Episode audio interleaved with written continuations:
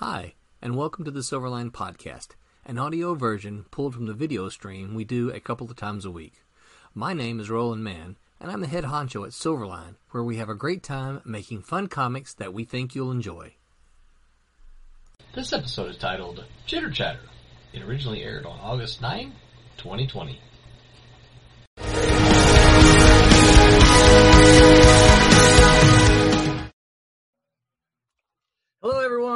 Welcome to uh, Silver Sunday. Welcome back to everyone. Welcome back to my murderer's row here.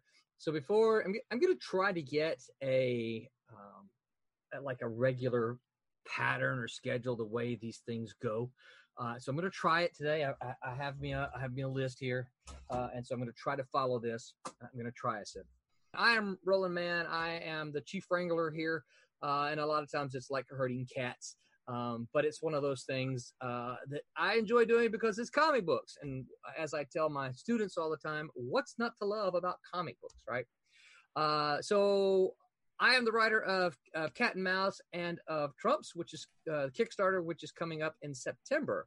We're just about a month away from that, so really excited. Good news is uh, update on those is Cat and Mouse three has been completely penciled, and I'm sure we'll get a little bit of more update from somebody else on this page.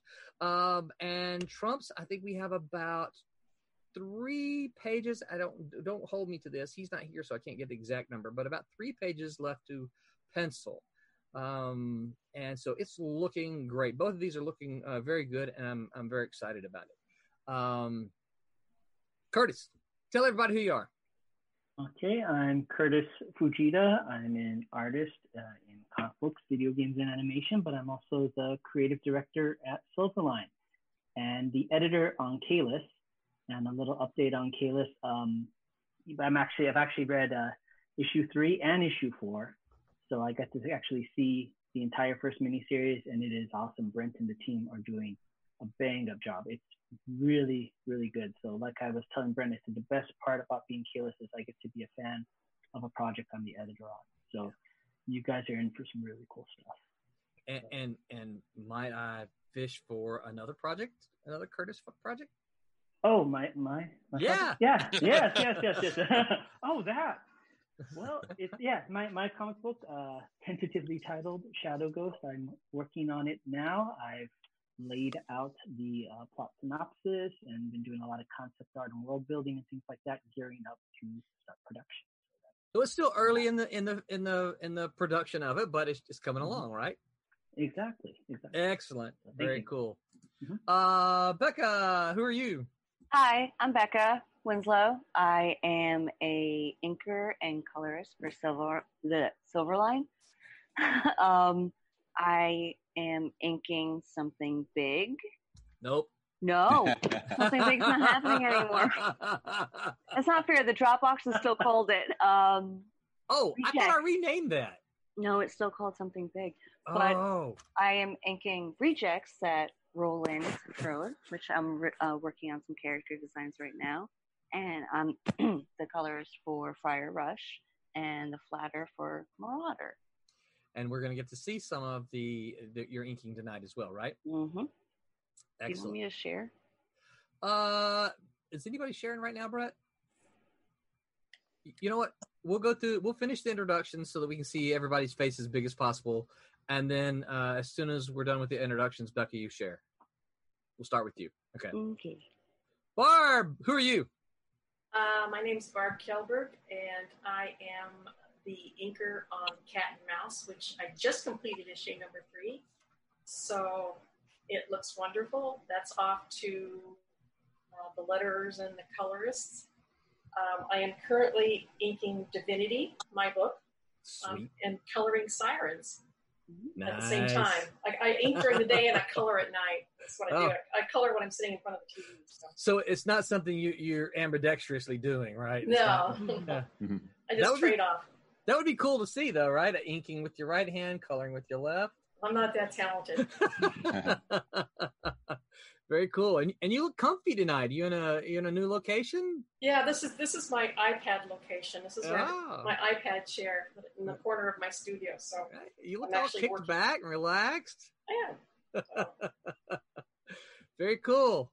Aaron, tell everybody who you are. I am Aaron Humphreys. I am the penciler, just the penciler. Thank you, thank you. You're Yeah. welcome. Right, on uh, we, we Fire just Rush. pencil. We Just pencils, all we do. Um, on Fire Rush, which just finished up its Kickstarter, and um, I am also doing my own comic series, Godlings, which I'm actually doing the final touches on issue eight of the series. I'm doing the back cover and the front cover, like right now, and then that one's out the door. And then issue nine, hopefully, will be done. I'm usually do every two months, so hopefully, the next two months I'll get that done. And I'm excited to say that one of our stretch goals It's the uh, first for five issues yeah for that. Fire. Rush and Bloodline for so for all of you who who supported Fire Rush and Blood, ugh, I'm a problem saying that and Bloodline, you're going to get the first five issues of Godling. So Yes. uh, a, a sweet stretch goal there that we were able to make. Very cool. Uh, Pete, tell everybody who you are. Yes, uh, uh, yeah. Additionally, I'm also just a penciler.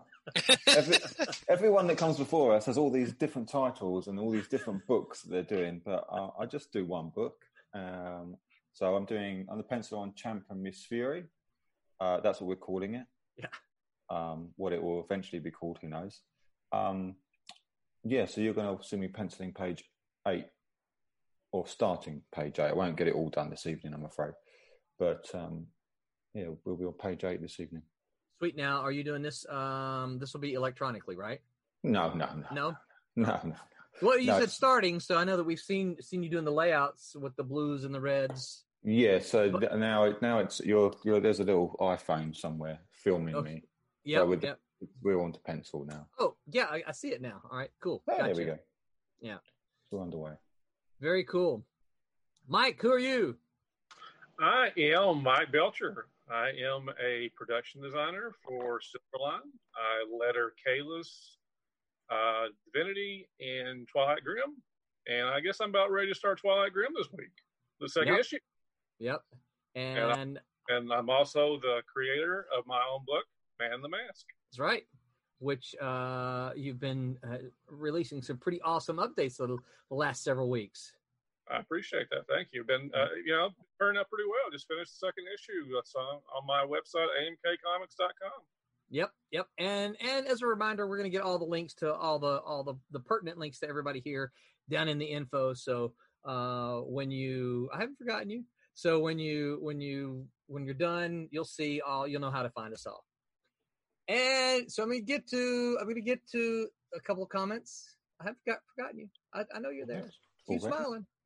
Uh, Tommy says, "Good evening, everybody. Uh, y'all got a lot of folks in the stream. Wednesday has like maybe four or five. Yeah, this because y'all had some bums there. They they loved uh, they they slept in. Uh, he also said, "Love the shirt, Roland. Thanks, Tommy. I appreciate it. Uh, I, I like it too. Uh, Kablam's good to us." Eric says, "What up, Silverline?" He says, "I see a new face. You do see a new face, Eric." we have Delia Gunderson with us tonight. This is her first time joining us Yeah. on the, the any of the Silverline streams. So, Delia, tell everybody who you are.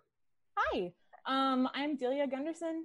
Um, I am, well, like Pete was saying, I am just a colorist. um, so right now, uh, I am working on colors for the rejects and uh, doing some character design stuff in there. And then I'm also working on renders over Becca's Flats for Marauders. So got a couple of things going on there. Sweet. And, and and what they don't know, y'all, is it starts with just, and then it gets more and more and more. Right. you can't you can't have Right. just if you're working Yeah, on yeah. more I, I started out on, on one book and I'm like on four now. So That's right.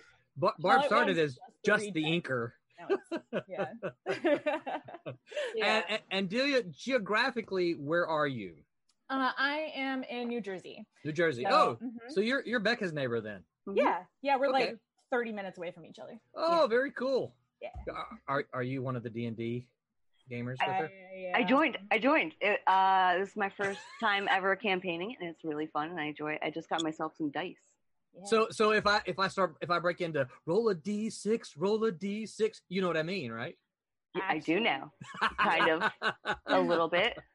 Yeah, I'll, I'll, Celia is helping me out. I don't. I don't roll d6s. I'm a wizard and I'm a druid. Ah.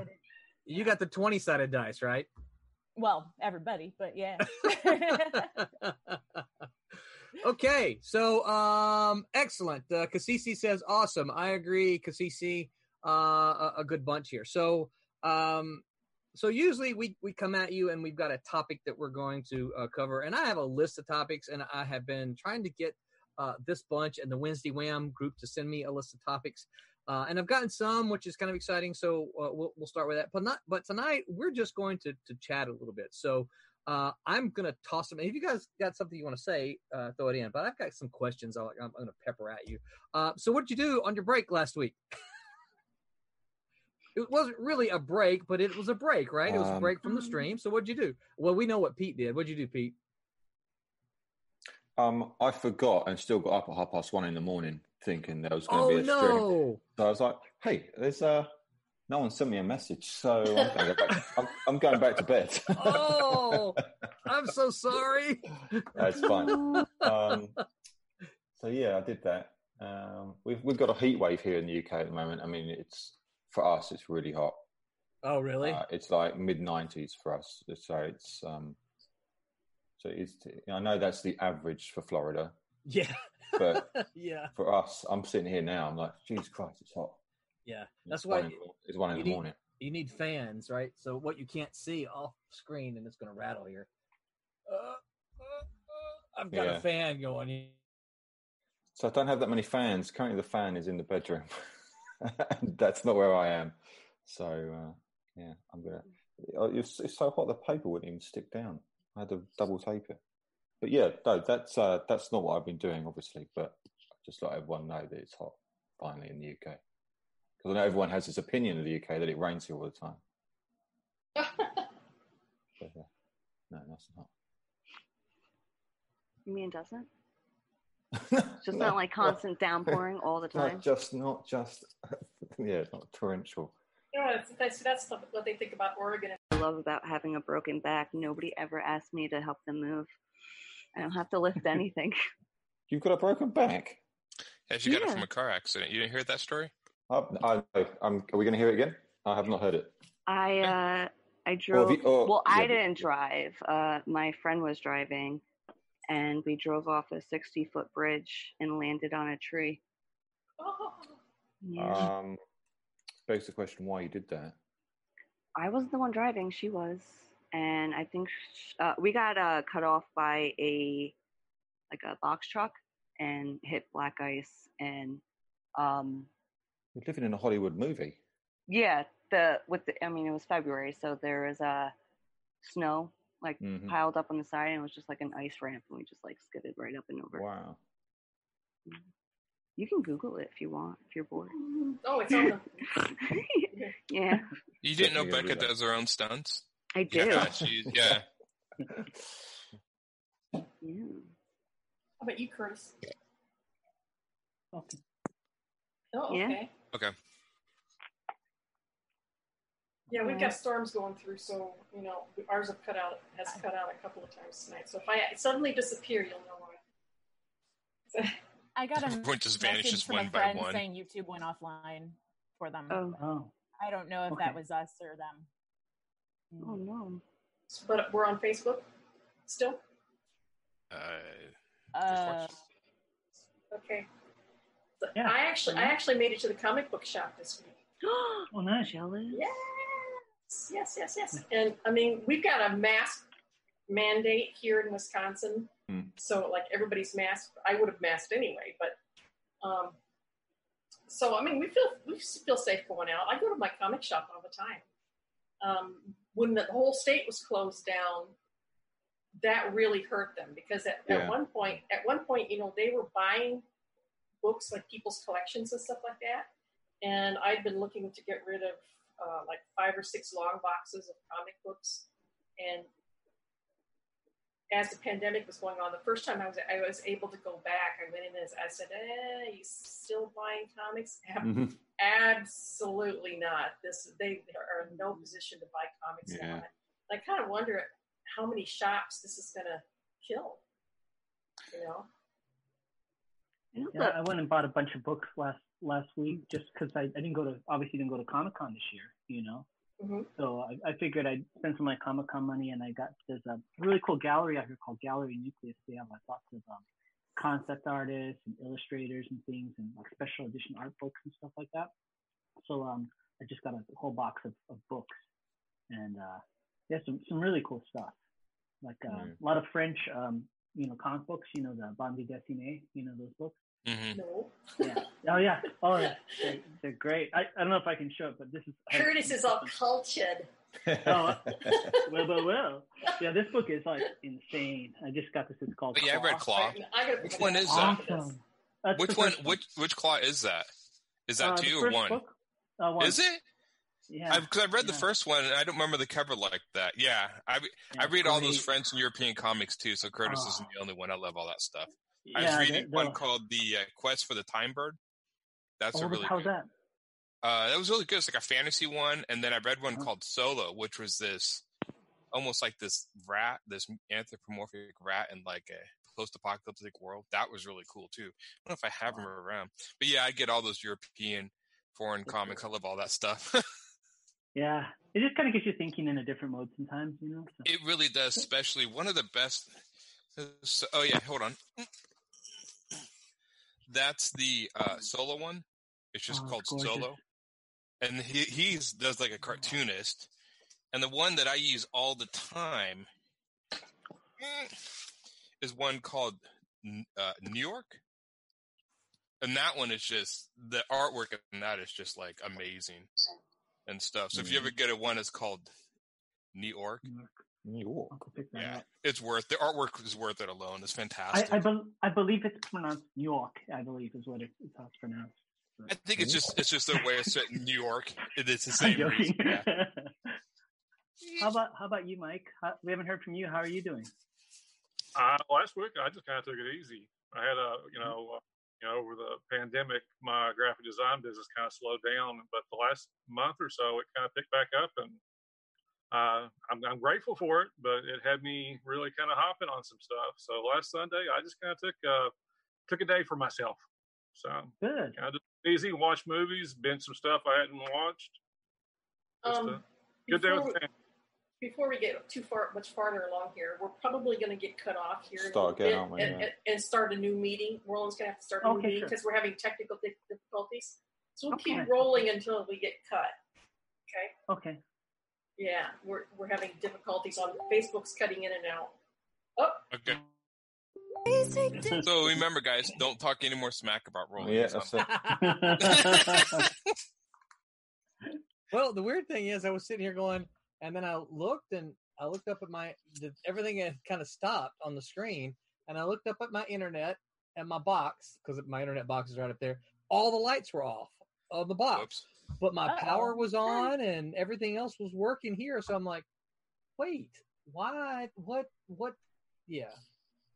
So I, oh, I don't. I don't have any idea that what happened.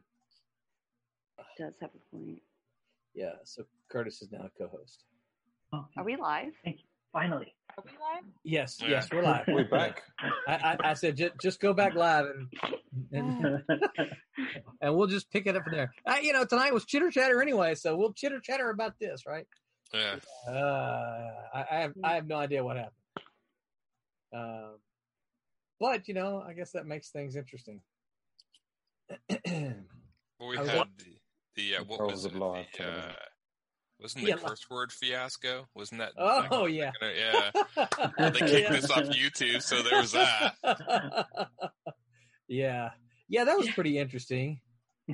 Uh, and you that know, was the, my fault. well, the thing about it is, they never gave me a, a reason. Mm-hmm. I, I mean, they never came back and said, "This is why you know this is why we kicked you off." And I asked, you know, uh, but nope, nothing from them. So I, I, I, I still don't know why they did that. Um, you know, one of the things you, you have to do when, when for YouTube when when you create them is you have to go through and say, you know, this is intended for children or not intended for children or something like that. I always say it's not intended for children um, even though you know we're, we're family friendly. But I always go with it not intended for children. So I don't know what the deal was going on with that. Um, yeah. So We were talking about European comics when you um, when you cut us off. Oh yeah, I Yeah. Curtis So- was showing us all the cool comics he's gotten Yeah, read. not because of me. No, yeah, I'm an American Wow. comic guy. Actually- I just uh, I'm waiting for them to come in the mail. I think it was Aaron that you suggested these to me, the lowriders to the center of the earth. Those Yeah, comics? Was that you? Yeah, I'm I met those to that, come in. I'm that lady. Yeah, I was I was signing at a comic store, and she was right next to me. Got in talking. She showed me her stuff. She's like, "Yeah, I do it all ball, a ballpoint pen." The artist does. I think she was a writer, Love but they were ballpoint pens. fantastic. Yeah, they're really cool. So yeah, I'm glad. I hope you like them. I think she's local to this area. If I'm not mistaken. Oh, do you? Yeah, the writer is at least the writer. I'm not sure about the artist, but I know the writer is. Uh, Wait, Yeah, she was a really nice lady. so it's not a European comic? Mm. No, it's not.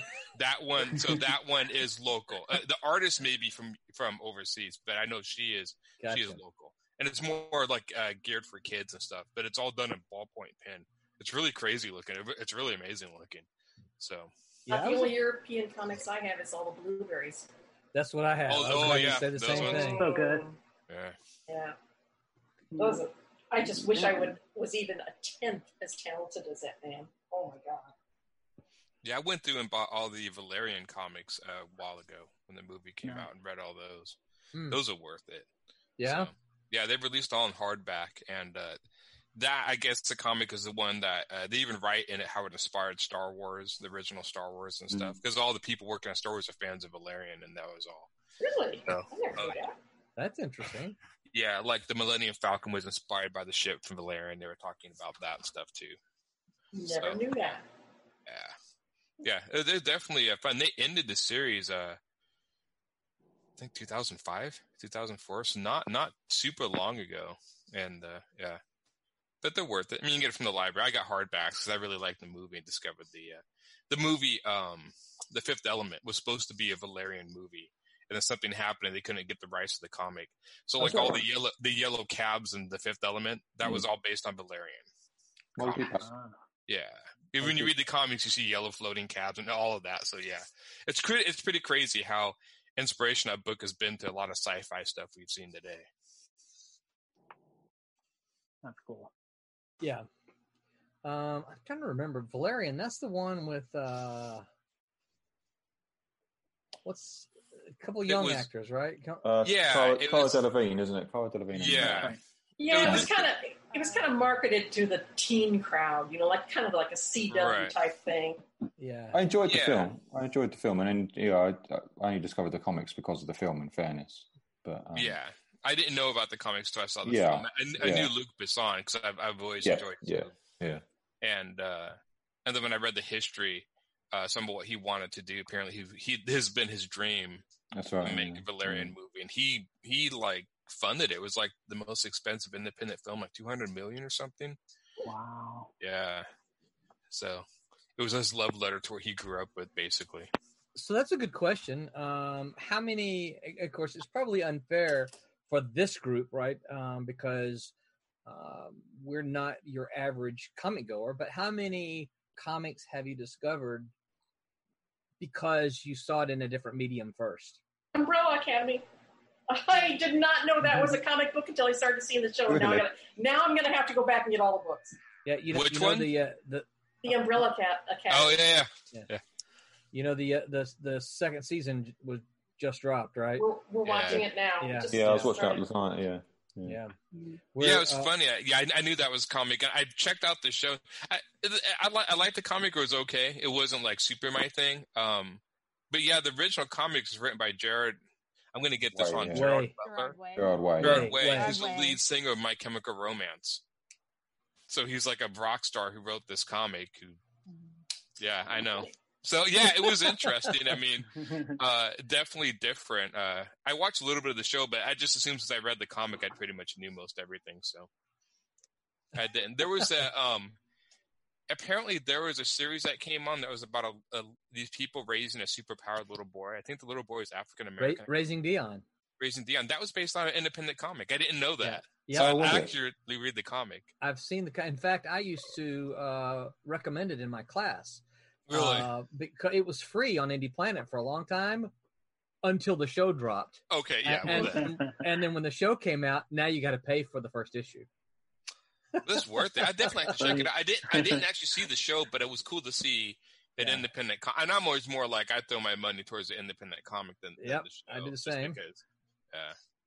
So definitely check that one out. you- and I ask that because you know, um, I mean, if if you have studied this at all, you know, uh, all of the research we think, right? And I know people, certainly people outside of comics, think, "Oh, look, these movies are doing great, therefore all comic book creators must be rich and millionaires because because you know uh, because the Avengers made a bazillion jillion dollars, right?" Uh, um, but the, all the research shows that when a, a superhero movie comes out, there's a tiny little spike in sales, but then they drop back to normal. It does Yeah, not yeah. increase comic sales with any uh, uh, in any recognizable way. But people outside, people inside the comic book industry know that. People outside the comic book industry industry assume that Correct. because of that, that comics must be selling really well. Hmm. And of course, my class, you should see the, the looks of the, the, uh, my students' faces when I tell them comic books have never sold, mainstream comics has, have never sold worse in the entire history of comics than they do today. yeah. Despite the fact that we have, you know, blockbuster bazillion dollar movies coming out. Oh yeah, I mean, when I first broke into comics, you know, I tell people what I I, I did, and and most people didn't know. You know, they they would they would know know like Superman and Batman, Hmm. you know, and, and that was about it. Um, Yeah. They'd recognize those names, but um, now it's become mainstream. Everybody knows, oh, comics, yeah, that, Mhm. you know, I saw the movie, blah blah blah, and Right. it's, it's Yeah. become super mainstream. So everybody is aware of it of comics. They're just not buying comics. Hmm. Right. You know, I still think it's a little bit of the collectability issue, a little bit. Like if you get people, because comic is is geared, especially floppies are geared towards a collectability. So I think you see that spike of people checking them out, but unless they get that sort of I gotta collect them all bug, that sort of connection, they kind of fade off. And that's why I see graphic novels working better. Some bookstores, people are like it's a book. Um, I mean, and I'm the I mean, I love comic books too, and even when it comes to collecting floppies, I'm just like I don't have room for all these things. Um, I like, but I'm guilty for waiting for trades myself, even though I'm trying to sell my book in floppies right now. So go figure, right? Um, but yeah, I'll definitely put them in trades. But yeah, I do tend to gear towards trades and stuff than floppies. It just, I'm really, I forget. I'm the same way with, with TV shows. I used to forget all the time when the next episode was on, so I quit watching TV until it was all wrapped up in one because I'd always forget when they were going to air the next one. Yeah. It was horrible that way. and of course, you know, comics were originally uh, uh, d- disposable. I mean, the, Yeah. the, the uh, you, you mentioned collectability, but but they weren't initially created that way. They were they were well, this. What was that? Duck? I thought it was aliens. I got I got myself an electric eraser. oh. Fancy. Okay. I it was It sounds it sounds like a toothbrush, but uh, oh, it sounded like a CB radio. I'm like, somebody's trying to buzz in on us here. I'll try to use for it one sparingly. Somebody needs to get that magical. Now I'm going to jog a few of you guys' memory. Uh, that magical pen that Bill Cosby used to use when he would draw on that kid show. Do you guys Okay. remember this? Oh yeah. Oh yeah. Remember that? It would make it. Roland's looking at me like I'm nuts. Yeah, there was a show with Bill Cosby where he would draw with this pen, draw pictures, and it would play music as you drew. Oh, and I'm pretty like, that's what that's what Becca needs, so we can listen to her, her, you know, listen to her ink. She would just play music as she inks. But I remember as a kid, I wanted that pen so bad. And I was always like, did they ever make it? And I don't think they ever made it. And I have no idea if the pin actually played music or something they did in post production. I don't know. But I know in the show it was supposed to. I'd say probably post. That's what I'm thinking too. Yeah. What's So- funny you're saying about comic? Oh, sorry. no, no, go ahead, Curtis. No, you're just talking about you know comics and you know where we are now with popular media. I remember when I when I was a kid years ago. Um, I, I remember that it was That like was like last week for you, Curtis. It was like last week. yeah, yeah. yeah. No, it, They no, but grow, they like, grow I'm- so fast. well, I am 43, so it is what it is. But but yeah, but but back in the day, it was like I would. It was considered like bad to like comics. It was kind of considered like Yeah. there's still the stigma to it. And I, I remember I had a friend who wanted to get into comics. I gave him a whole bunch of issues of my Avengers that I doubled up. We went over to his house and we got him all set up. And his dad looked at it and his dad goes, "I don't want this this trash in my house. Take it ho- take it back with you." Really? and it was like it Oh, was that's like the Avengers. It wasn't anything like you know bad or whatever. But Yeah, he was. You Yeah, didn't give him. yeah. You didn't give him Faust. No, Yeah, I know. Oh, I had copies of it, but I didn't. yeah. those, those are mine. That was my copy. But Wow. yeah, yeah, but there was there was still there was, there was still that stigma, you know. Yeah. it was considered waste of time. That's always been an American stigma that growing Mm. up, you kids read comics, adults read books, and Actually- and I think Actually, not not quite true. You say not quite always. true. Okay, So so so here here's where I have to I have to, to pause here. Not quite always. It wasn't until so so obviously comics are a very young medium, right? And and, and and most of us are going to date comics to the late 30s, right? Mm-hmm. In the late 30s, they were I I mean they were for everybody, right? So Yeah. 30s and the 40s were for everybody, and into the 50s, right? Until Further. Frederick Yeah. Wertham. That's Uh, right. Further. yeah, Seduction Yeah, of Frederick- the innocent. Frederick Wertham and Seduction of the Innocent, and that's when things began to change. So, okay, so, that makes so they sense. weren't initially uh, uh, viewed that way. They were initially viewed for for everyone.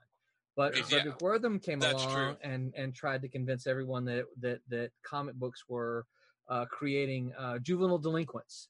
Uh, and it's funny because I used to actually show that the video uh, Frederick Wertham one one of the the commercials in my class. I forget what it's called, but it's about a five minute thing. Uh, it, it is so serious. You may not know it, but your your child might be becoming a juvenile delinquent. That's right.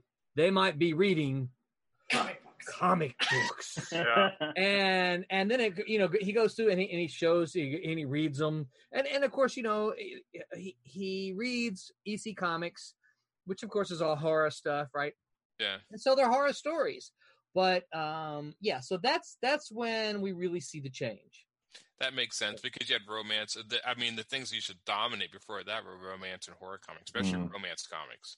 Well, Those So- are I, so i didn't mean to be a contrarian but No, was no, thinking, no, that not makes always. sense. it just seems like it's always been kind of that that stigma that I at least I grew up with. That, that makes sense, but yeah, same here yeah, that always like you know why are you reading that? Why don't you read a real book? And I'm just I'm like, well, what does it yeah. matter what how the story is told as long as you enjoy the story?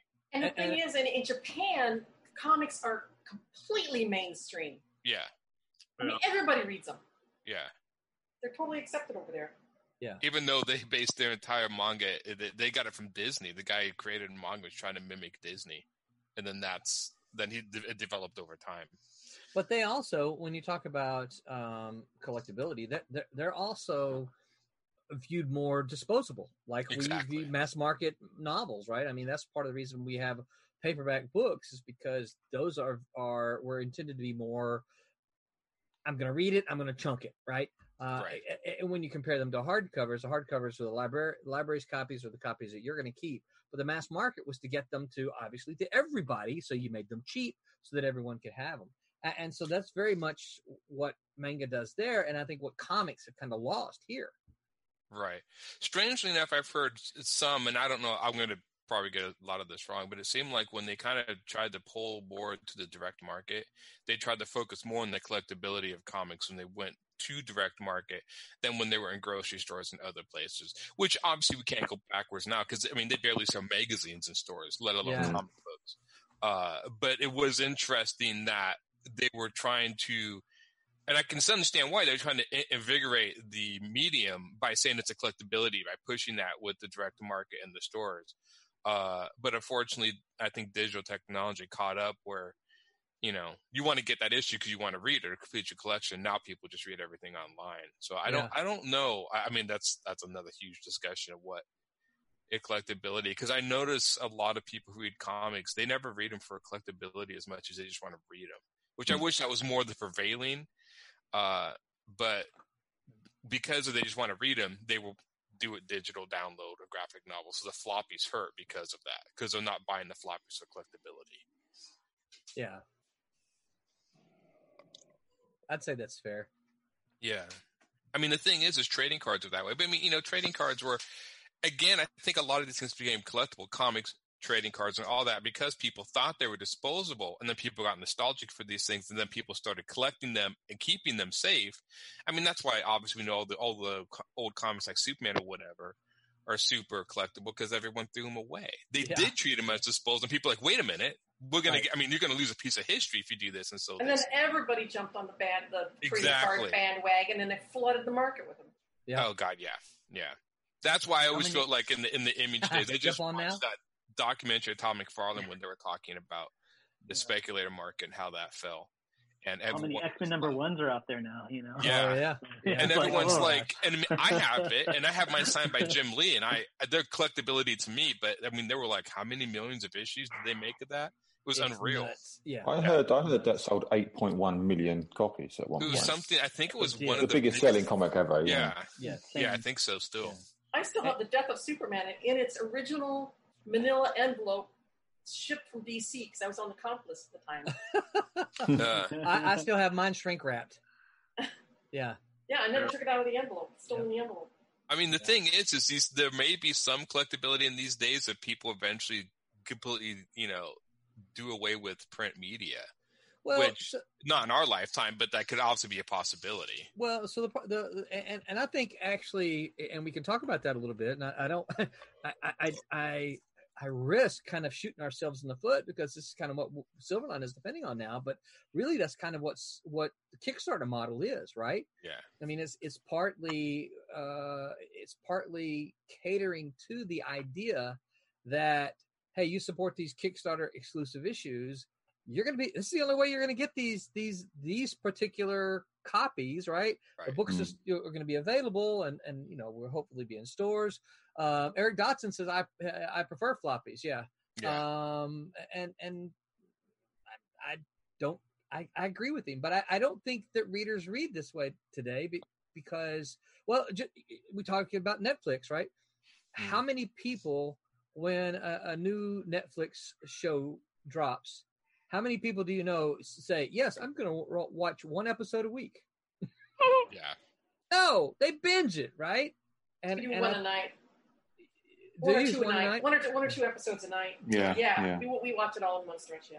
Yeah. But I'm I'm I'm like you, Barbara. I'm you know uh, I'm so used to watching in bits and pieces. When I hear people binging, I would just think like, isn't that unhealthy? Which I mean, I don't know. I don't I, know. I mean, I'm like, like 'cause they they'll go like 24 hours and do this, and I'm Uh. like, don't you have anything else to do? Yeah, I have. I've got deadlines to meet. I can. I can spare one or two hours a night, but good Yeah. lord, I don't have time to sit and watch. You know, twenty four hours worth of, of a movie or whatever. Yeah, I can't do that. I usually couple my my television. I don't watch a lot of television, but I usually couple my television watching with eating. So Yeah. we usually we usually sit down to eat, and we'll put on a show, right? And so I usually get in. You know, I mean, something like uh, uh, Umbrella Academy. We haven't actually started the new the season yet, but once we do, we'll probably watch one a day, Mhm. right, until we're done. yeah. Um, and, and if it's particularly addictive, we might watch one at lunch and then one again for dinner, right? Um, Yeah, we've got like four or five programs that we're binge watching it, and we'll do. We'll work it out like a, a regular TV watching night. We'll watch one episode of each every night, and then the next night we'll, we'll do the same thing. Yeah. You know. Well, it's amazing because Delia, I'll see you just like got to jump in. Yeah, on on the uh, certain TV series, like they'll they'll it'll release that day, and then some site will have like, you know, review the series, and then you see people online like, "What'd you think of the series?" And I'm like, "What do you mean? Think of it? it Just came out. People No, are no. already done. Watch it They're already done. What? And I'm just like, unbelievable. They did the same thing with video games. Like there's these super huge long video games, and then that day they're like, "Oh, that was okay." I'm like. That thing was like supposed to be 70 hours long. How did you? Cl- That's not physically possible. How did you do this? when it So, shows yeah. up on YouTube like a day later, and people are like, "Here's the walkthrough." Yeah, Yeah. and you're just like, ah, yeah, it must be people who get review copies early or something because I can't figure that out. I'm like, I don't got time. My nephews would, my nephews would do that. They'd get a game and they'd wait for months, and then they'd they'd play it in an hour, and then they'd be like, I'm all done with that. So for a month, I'd hear about this new thing coming out, and they get it, and then they're like, okay, now it's on to the other new thing. Yep. yeah. Uh, it, it's it went back when we were still on on campus. um, it wasn't unusual when a new game dropped. My students Yeah. would come in the next day, and I'm like, "What's going on?" They're like, "I stayed up all night playing Yeah, yeah. XXX new game, right?" And I'm like, "Okay, well, you still have class. Why can't you play it, stop it, and play it some more the next day?" Yeah. Um. All right. Let's let's. Uh, Barb, you you got uh, your pad right? Your I, iPad. Um. Uh, boot. Uh, boot Becca. Yeah, we'll, we'll try to let you, Becca, draw the same line. She's- Over she's- and over again is. Oh. I'm like, why can't I do this today? Oh, I hate when lines just don't look great. I'm sorry if you see me mm. making weird faces because I'm flatting on my computer, so it just looks like I'm staring into my camera, like. Need glasses. yeah. But really, I'm like flatting like over here. So. Oh, so those those are not reactions to things that we're saying. Oh no, this the laughs sometimes are, but no, my squinting is not a reaction to you. I promise. I, I, I hate to tell you, you, you may end up getting some of these before long. Um, yeah. Oh, those I think I'm already on my way to need them. I'm wearing contacts right now, but Ah. I've gotten to a point where like I can't see things that are closer than here. Like, you Yeah. know, so Wow. yeah. Yeah, I, I went f- about 42, 43 years without having to need them at all. And I still, I can't stand them. They get in my way. I forget them. And now I need more than one pair. I need the oh. pair for my Oh. computer and I need the pair to see long distances. And I just can't stand it. I get a Yeah, feeling my- I may I've be had it since like fifth grade, so I'm Really? it. Yeah, yeah. My brother still doesn't have them, and my entire family generally has glasses, and we're all really jealous of him. Uh, yeah. Same thing Yeah. with me. My family all has glasses, and and I, I've been having certain trouble reading at certain. So I I said I may need to get my eyes checked. I may need glasses. My whole family's rejoiced. I'm like, you know, now you must join the crowd. My friends like, oh, even pick them out. I'm like, you're not picking out my glasses for me. One of, us. us. One of us. I know. Oh I'm like, fine, fine. All right, So, so because we- I'll do that. I'll, I'll, I sit on it. I'm the weirdest. Is like everyone sitting in a in a chair. I sit on the floor on a pillow when I draw. I draw it at a dining room table that was my great grandmother's table, and I adopted Aw. drawing on it for some odd reason for years. And it's just a certain height, so I'll sit on a pillow on the floor, cross-legged. Probably like I'm not having any back problems, but I'm sure I'm screwing up something. But I'll watch TV in front of me, and I'll watch the TV for a few minutes, and then look back at my art, and everything's blurry. And it takes me a few minutes to readjust my eyes. I'm like, okay, all right. Uh-oh. Well, you My notice I'm I'm working without my glasses because because when I'm working close up, I can't see with my glasses. Really? my uh my father-in-law is uh is joining us on facebook. He said hey big dummy what's up screw loose? There's there's a story behind that. I'm sure everybody's like is. everybody's like wait you called your father-in-law screw loose? Yeah. He uh he actually had back surgery. Oh, I thought he was calling you that. no no he he said he, he called me big dummy Oh, right?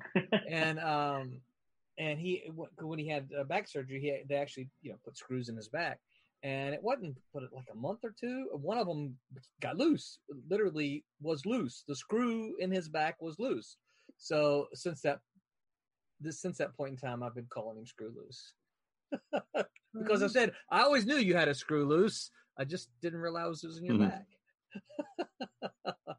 tommy flormonti said you got to learn to work and watch tv at the same time Oh no. Yeah. Well, he's a Can't master that. at it. yes I mean, he he even master does like you know he'll sit there on the live stream and in that reflection, he he never gives. He always has a reflection. We can see what's on his TV Yep. screen. I do Like every time, it's like Tommy, you got to turn that up. What are you watching tonight, Tommy? We'll watch it with you. I do that when I'm coloring. Yeah, Yeah, yeah, there's certain things you if I'm penciling mm. or, or inking, I can't really watch anything. If I'm, But here's what. he- Okay, so I not don't enjoy being the, coloring, so not being the artist. Here's what I have to to question about you guys. All right, so you're not really watching it because you can't watch it and draw at the same time. So you're really just listening to it, yeah. sneaking the occasional peek. Yeah. I'm multi-talented. But you know pick what's up nice about that? This is why is you usually watch can watch dramas something- or You can watch something what? You can watch something multiple times and see Yeah. different things every time. so you never really get bored with something. I think I did that with the first season of the Umbrella Academy, and then like I'll rewatch it and be like, uh, "Have I seen this episode?" Yeah. I missed And that. like, yeah. Yeah. See, a- a- as a writer, I- I don't think you can watch something No. and write. No. It's just not just not possible, I don't think. Even when I write, I have to take I have to have silence and stuff when I write. And if I'm if I'm sitting at the TV writing, I'll pause the television or write. Pause. I can't have it playing when Mm. I'm writing. It doesn't. I can't do it. I can play So- music and write. And, and in fact, I, mean, I think we talked about this once before. In fact, you know, a lot of times music is is kind of my soundtrack, my my my story soundtrack. Um, Right. But yeah, I, I can't watch anything like a TV show or a movie or anything like that that that that I need to that will distract me from take my attention. Right. Like I tried Uh, watching one of the Star Wars cartoons and couldn't. I couldn't do it. I, I would look up and be like, "Wait, how did Obi Wan get there? yeah, What is yeah. going on?" And so Yeah. yeah, I couldn't do it. I had those. Yeah. I had to actually watch. I couldn't just listen. And see, I get annoyed because if I'm watching something and there's something that happens and I'm like, wait, I missed that. How did I miss that? What did I miss? So Yeah. I, I'm rewinding the stupid thing, trying to get it back. I'm like, no, I can't. I gotta, I gotta know how we got from here to there. yeah. And if I don't, then I, I'm, I'm annoyed and I, I literally can't focus on the rest of the story. I'm like, no, I gotta know this. Tommy says, um, we're watching Alienist, uh, inking trumps and making mask. So uh, Renee must be Alienist is very good. Is it? Uh, yeah, very good. Yeah. Um, he's uh, a, Luke a- and he's Well, listening Peter to says us. so. Then Yeah. I mean, multi-talented. trust me, I know my good television. Alienist is very good. Yeah, Tommy says he he can't uh, he can't TV and write, and he, He can't can't. TV or code as well. yeah, I would think Uh, coding. Yeah, he can. Uh, yeah, I would imagine that you would need Yeah, your I- brain. I have like a certain category of TV shows I can watch while I'm drawing or doing Yeah. stuff. It has to be like you know, like kind of game shows or kind of not stuff that's that Big Brother. narrative oriented. Yeah. Yeah. things like that. You know, so that's a whole subsection of, of TV genre that I that I watch. But you know, I, was- I was going to comment. You're talking about uh, binge watching. It's kind of interesting to see creatively what's changed with media, Mm. because I because back when it was you know more serialized, right? Every week you'd have the recap previously on, and then Mhm. Right. you'd have you'd have filler episodes where they were clip shows. You had all these things that were trying to remind people what happened last week. And now because it's streaming and because it's you know people binge it, you don't have to do that. You can just go straight with the story all the way through, which is kind of cool, you know. Yeah. Well, and also it's changed TV because now they are interconnected. The series are interconnected stories. It's not like you know starting like Next Generation. You can watch any episode out of order as long as you know what's you know you know you can follow the story. Uh, very rarely does TV do that. Now every episode you have to watch episode one, two, three, four, and it's one Right. huge interconnected story. yeah. and uh, which I I kind of like, and I almost kind of I mean I kind of miss like the days of X Files. We'd have some really cool because Yeah. sometimes I noticed the episodes outside the story were able to do some cool things, Right. like try something different that you've never seen, and now these you can't because you can't do too different because of it breaks the story. right. So yeah, Tommy says he's loving our conversation. Yeah. So so I- and I'll and I'll I'll tell you this, you know, it, it's actually the whole binge idea and and and taking, you know, the floppies to trades yeah, has has actually changed the way I write a little bit. So, um, and of course, it's too early to really point anything out at this point in time. But I've actually made sure, like the the the the last page of the issue and the first page or pages of the issue contains content that I can can remove or add. So so for instance, the last page of say like a cat and mouse, you got the to be continued box, right? You pop that right off because it's not to be continued in a trade, you just turn the page, right? Hmm.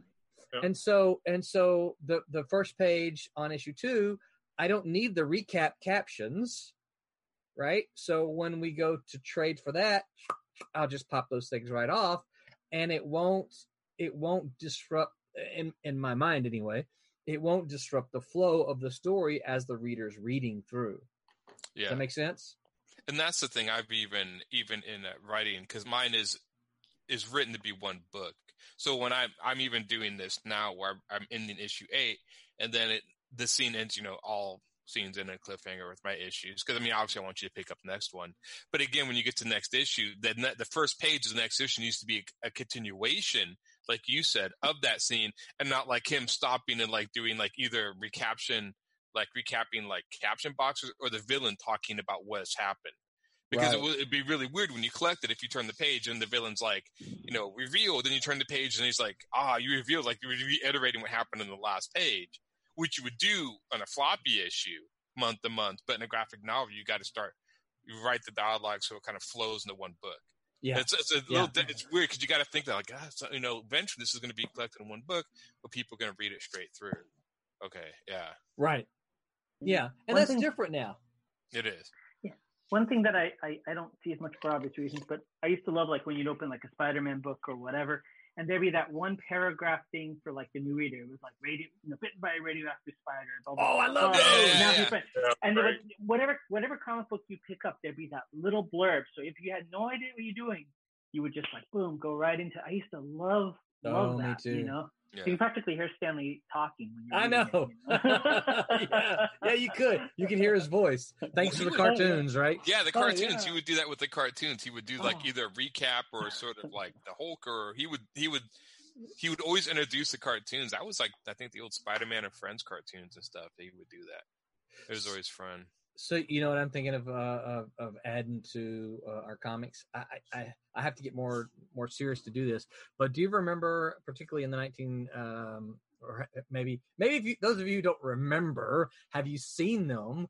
Uh, comics from the 1970s at the at the very bottom below the panels, they would have the little the little one sentence that said uh something like Yeah. Doctor Strange takes on the werewolf in Doctor Strange number 30, right? Yeah, yeah. yeah. just one little line. I'm thinking about trying to add things like that to the Silverline comics. Just That'd be great. yeah, Yeah. I kind of I kind of miss the editor's notes too. I, I kind of miss when you'd have like Mm.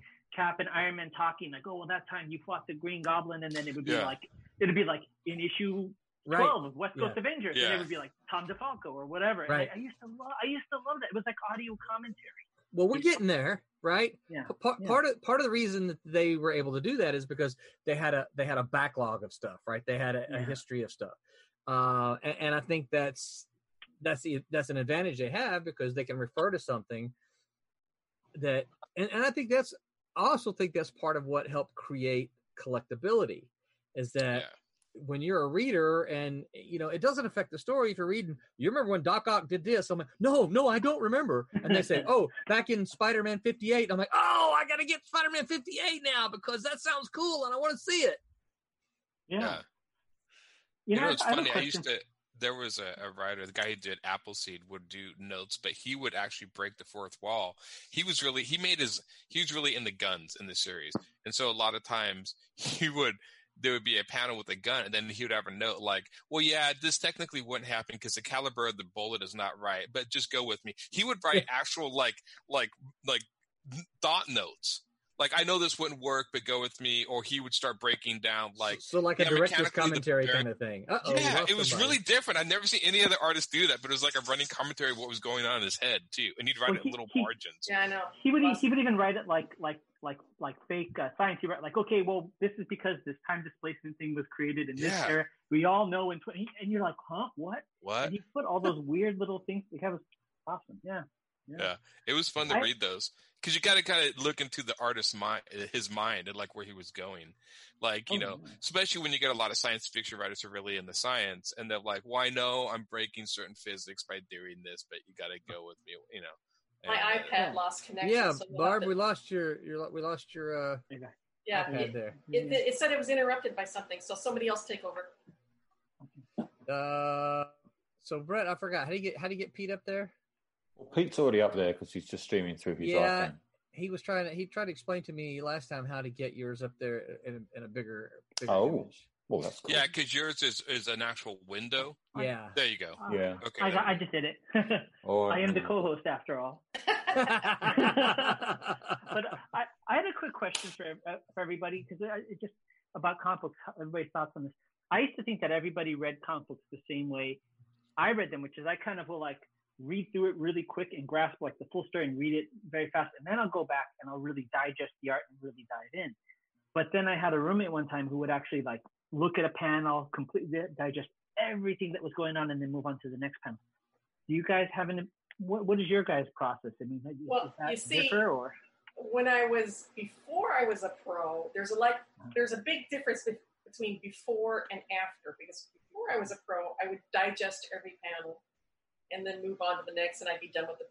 But now I read through it and then I go back and I study the art in detail. Yeah. And now I'm studying not only the inking, but I'm studying the coloring. So I have to I have to like break everything apart and analyze it. It's, it's horrible. It's kind of taking some of the enjoyment out for me. Yeah. I did. I would do that now anymore. I I used to um, read. Com- I think I I think I read them pretty evenly. I don't I don't know if I went over, but I did. You know, heard, I've heard that theory that the more detailed the art, the more it slows down the reader. And the more simple the art, the more. And I find that to be true. I find I can the more simplified the art a little bit, the easier it is for me to read it. And like something like Todd McFarlane, George. I love George Perez. Mm. But sometimes getting through a page of George Perez, you're like, because he puts so much into it, it slows it down. It's not bad. I just noticed my speed rate based on how much is impacted in it. So, like for for what you're saying, Curtis, there would be certain comics. If I got a George Perez comic, would I be able to just go through it like you? No, I'd probably get slowed down just by trying to decipher what's happening in the art sometimes. But that's So- just my own mental how I read things. So that's not, you know. Well, so there's there's another thing that's actually kind of contradictory. Uh, everybody's read Scott McCloud's Understanding Comics, right? Right. Mhm. Yeah. Yeah. So, uh, so one of the things that that often is a, a, a short topic of conversation in my class is that you know we we we don't think of it this way, but you know the small panels speed the story up, where the larger panels slow the story down. And uh, you know, it, it it sounds when you're when you're hearing it, you're like, wait, that no, the the small panels should slow the story down, but the longer, it, but no, it doesn't work that way Yeah. And and so that takes a little while for students to kind of digest and say okay what does that mean how does that actually work I actually did that. I actually used that same what you're talking about to purposely do an argument in my comic. Yeah. Um, where I actually did very small panels and was going back and forth these two guys arguing, but every panel it would start like a headshot, and then the next it would be the same headshot. The next panel would be a little closer on the face until the last panel is closing in on their mouth. So I was doing that sort of like quick, quick, quick, quick, and then of course there was supposed to be this guy who's listening to him argue. The guy who's reacting to the argument is actually in the middle of the panels of a nine panel grid, and he's the one looking back and forth. So I was playing with that, but the fact is I wanted you to read it fast. Hence what you're saying. So I use a nine panel grid. It's you know smaller panels that, that create that sort of immediate back and forth of the argument. I Yeah. Give it a shot. I think it turned out okay, but I was playing with that idea. so to, for for my answer to your question curtis i think um I, I i don't read through because to me that's that sounds like the equivalent of reading like the last few pages of a novel just to see how it ends right? And then going and then going back and reading. So I, I i don't look at the or i don't read through it quickly. I will digest it slowly at a time. Uh, a part of for and i know barb mentioned it's changed uh, ha- having become a pro. And i think um or after she became a pro. And i think for me too because uh, one of the things that i do now is i read for enjoyment or try to read for enjoyment and then go back and look to see what are the Critique it, don't you? Yeah. right Mr. and- Professor. well, and that gets harder and harder to do. The the more you do it, right? The more you work on them, it gets harder to do when when you, when you're trying to enjoy something, right? Because you see something, you're like, "Well, that's stupid. Why did you do that?" Or or that's an idiotic mistake. Why would you ever do that? You know. um, I, I get that. It's like it's like when I, I was taking editing video editing classes, and then afterwards when I see a movie, or even now, you know, I'll be with my wife and I'll be watching like, oh, bad jump cut. Or, oh my gosh. Yeah, Or like, yeah. or like, look, look, look what he did here and how he transitioned here and put it in this context. She humors me, you know. Yeah. So we'll leave it at but it's it's it's definitely hard um anymore i read comics for and i try to read it for enjoyment but it is once you're making them, it is always that thing in the back of your head, like you're always critique. It's always always something that's critiquing it. Yeah. And, and I'm reading one now where there's some stuff I'm like, why did that happen? And sometimes I actually envy people who are not artistic or don't care any of this stuff. Yeah. You're fun because Yeah. like I just want to it's like now that I'm Thor, like, man. yeah, now that I'm in, interested in it, now I got to dissect this stuff. Um, it's strange now I did that with video games. I learned how like 3D modeling, learn how to do it. And so when I started playing video games, I was always like, "Wow, this is amazing." Now when I I watch it, I'm all like, "Yeah, the computer's doing so much of this," and it kind of demystified it for me. I was like, "Ah, well, now this isn't as cool anymore because now I know what is how it's done." So I'm not as Yeah. impressed. Yeah, I don't know. so I guess there's always a danger about learning how it's done. Sometimes it's better to Yeah. keep it a mystery, keep it magical. On the other hand, it can be also um, very inspiring. I have uh, two or three comic books that were colored. Now, I'm I'm still learning coloring, Mhm. and they were colored so magnificently that I keep them next to me as inspiration. So, like, oh my god, I remember this panel in this one book that was color scheme was exactly what I'm looking for, and I'll flip through it and I'll find it. So, I mean, there's that too. You can get Yeah. inspired by it if you're trying to teach yourself more. It's funny. I don't, you know, even though I do my own coloring, I think I'm really bad at, at coloring. I, I, you know, even I color my own stuff, but I still don't look at comics for their coloring style. I, maybe I should. I'm still always, I'm still so much of a line artist. I'm still looking at the art and the form, and I never really Well- critique the color unless the color's so garish. Well, it's I, I was gonna say coloring to me is is well, I think maybe inking more than coloring. Uh, Yeah. But like lettering, and, and Mike, you know I love you. Uh, lettering, it should be one of those things that that you don't really want to notice. You know, Yeah. Never, ever, no. If you notice it, it means that that's probably something was done wrong. Yeah. Yeah, Yeah. And, and I- and I think I think coloring is is a little bit like yeah. that. Is that that you know, if you notice the color, it's probably because it's it's not there's something off with the colors. You know. Yeah. They're the backup band. You shouldn't, you know, it's just, it should be a part of it, seamless. And if you notice it, well, there's probably a reason for it. Yeah. Right. Yeah. If it hurts your eyes, it's too bright. If there's more detail in the coloring than in the ink, that's a big problem. You know, Yeah. It's, Yeah. it's- you know, it's it's like it's like a it's like a kid's play where one kid's supposed to be the tree and the tree is walking in front of the star and you know making a scene of himself. It's like you know, we we I think restraint is the is the word, right? It takes a lot of restraint. yes. To Yeah. do those positions. Yeah, that's one thing I find myself doing with, with Sirens is that um, this was inked back in the 90s and it was all black and white. Um, is that I find myself as an inker going back in and, and, and tweaking things, with inking, you know, fixing little things and inking, and then I'll then I'll go back and color. yeah, well, in your defense, there have been one or two things that I've asked you to address. yes. it's like, um, can you do something here? Can you can you can you put that down to a PG rating? yeah, Yeah. yeah, yeah. Yeah, but That's no. I'll, I'll, I'll find you know stuff like I'm trying to color them like half of her eyes gone. I better put the rest of it in, you know, and I'll go in and ink it. I'll go and ink it, and then I'll go back and color it. yeah. I actually figured out I, I tend to uh, color very saturated colors, bright, which work great for my kids' books.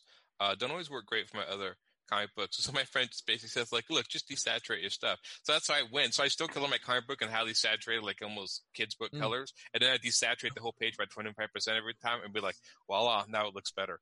And I don't know why. So it's like it's like my cheap fix for me having to draw everything in rainbow colors. I guess I don't know, But you know, it that's-. That's a great idea because, um, you know, if Tom, I don't know if Tommy's still listening, but you know, one of the things that we talk about, and you guys have probably noticed this too. Yeah. Uh, one of my problems, one of my big problems with a lot of the the current mainstream stuff is that um, you look at it and and all everything's so dark. Every, all the colors Yeah. are so blah, muddy and kind of thing. Uh, and, and even in a lot of uh, independent comics, when they kind of don't know exactly what they're doing, you see a lot of that. It just gets to be so dark. Yeah. Uh, one of the things Tommy mentioned that you know eh, for for for Ka-Blam, one of the things they see is that happens a lot. And you know, even when when Curtis, when we were at Malibu, you know, one of the, this is the problem that we kind of constantly had with the, the the colorist is they would color them to look great on the screen, forgetting that it's going to Mhm. be ink on paper. and and and what happens is it, it can look beautiful on the screen Mm. but once it gets on the paper all that ink just saturates the paper and it and it muddies and darkens and so um you know my suggestion aaron it sounds like this is kind of what you're doing my suggestion is always color it on screen exactly as you would like it so you look at it and you go wow that's beautiful i like Right. it right once you get it there then go in and lighten it up 10% Yeah, right?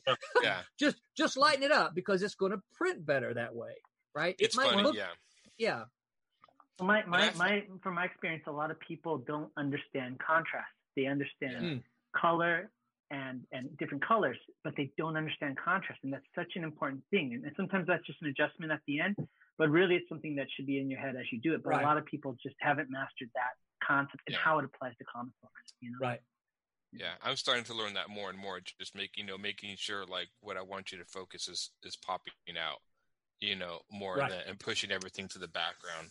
I mean, this is all learning. I mean, I, people can study color theory for the, the whole life and not master it. I mean, it's huge. Well we've said it before on the stream right the minute the minute we quit learning i don't care how old mm-hmm. you are or how long you've been working in, in the industry the minute you quit learning you might as well quit and go do something else Yes. right Yeah. True. Absolutely. And if you ever think you know everything, you're in trouble. yeah. if you ever think you know everything you're probably going to start losing a lot of fans Yeah. Like I, I was telling Roland once, and just kind of figured in my martial arts classes that I teach my students, I'll say, hum, being humble is the most important thing in martial arts. And there's always one student that goes, you know, I'm the most humble person. Nobody's better at being- humble than me. And you're like, yeah, it's not. I don't know if that's. Uh, they, they, they quite, yeah. Somehow, I You just kind of that- defeated it by talking about it. yeah. i don't think you understand what that word means yeah. yeah yeah. Uh, Too funny. Does anybody ever- everybody else read? go ahead oh, sorry. Does everybody else read the? To bring back, I'm just curious. Does everybody else read comic books the, the same way? Like you have one pass through it and then double back slowly, That's- or do? How, Yeah, I, that's what you I, I do, Mike?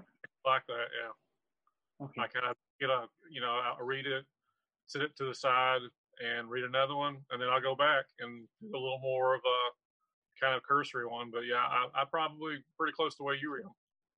Okay. Yeah. interesting Very cool. And also, to to, to kind of back up Curtis's question, how many people here, since we're all creators of comics, um, do you read comics more to study the art form or what they did, or do you read comics more for fun? Or do you have certain comics you read for fun and other ones you study the art form? They're all Both. for fun. Both, Yeah. yeah, Yeah, depends who. There's some artists who I right. probably try to emulate, or, or I think are just incredible. So I will study what they're they're doing. But Mm. Yeah, you know, I read a lot of comics and I read them for fun. So yeah. I read it, There's if, cer- I, if I'm going to spend the money, I want to be entertained. So I, I buy them Yeah. for fun. And if I happen to really like the art style, I'll study it. That's a side of it.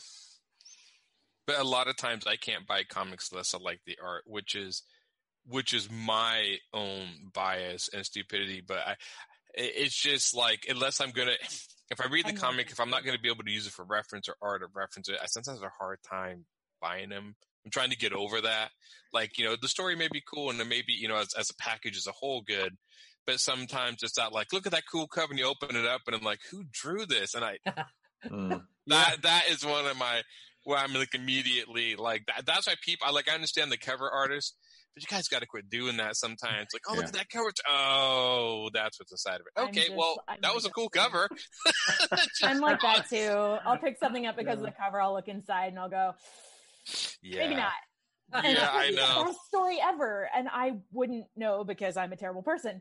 Um, I'll just put it back. I know. Um, I'm guilty Yeah. of that way too much. I feel bad because I'm sure the writer. I mean, it could be like you said, the best story, and then, but I'm like, yeah, the your I'm sure your story's great, but your artist kind of ruined it for me, so I'm not gonna delve in. Like at the library, I'll read whatever because I can return it. If it sucks, I'll just bring it back to the library. I don't care. Uh, buying it, I'm really picky. I'm the, I'm the, I'm the guy that all the comic shop owners hate because I'll wander around the store for like 30, 45 minutes trying to find that one or two thing that's uh, like is gonna like gonna inspire me. And you know, I never come and just pick below up my stuff. table even further because that's me too. exactly the same way. Mm. But I, I think though I, I I don't I mean I don't think you guys should feel terrible about that because I, I think that's that is comics right I mean a, a- comic reader we're t- we're talking about this from the perspective of, of people who make them but comic book readers will do the same thing right Yeah. they'll open it up and if they don't like the art they're not going to take it home Yeah. right they're just not um you know not unless the you know not unless they they love the cover so much that they have to go home with the cover or or or not unless they you know they they know the writer and like okay well i know this writer and so i'm gonna give the art a little pass because i you know this writer is a is is a known entity to me Right. and and or, or known quantity and i'm going to take it home because I, I can trust what this writer is going to do even though this artwork may not be you know uh, And I'm Um, I'm the horrible because I hear people online and stuff talking this comic's great or whatever, and and then I'll you know read the comic and I always and so many times I'll come by with like,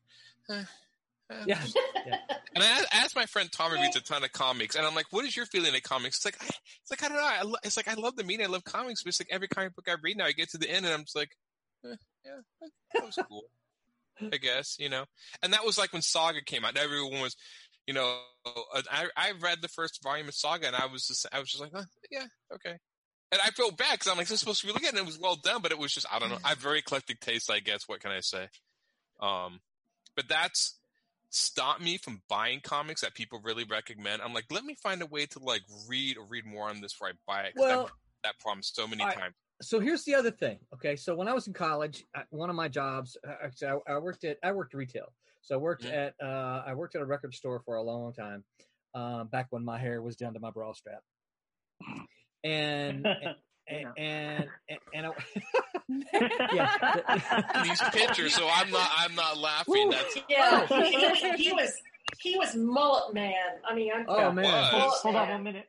I, I gotta i gotta i'm gonna scan these for the, the throwback but i don't know if you can see those Look at that. Look at that. That's There me and go. that's me and BJ probably from uh probably from about 91 or so.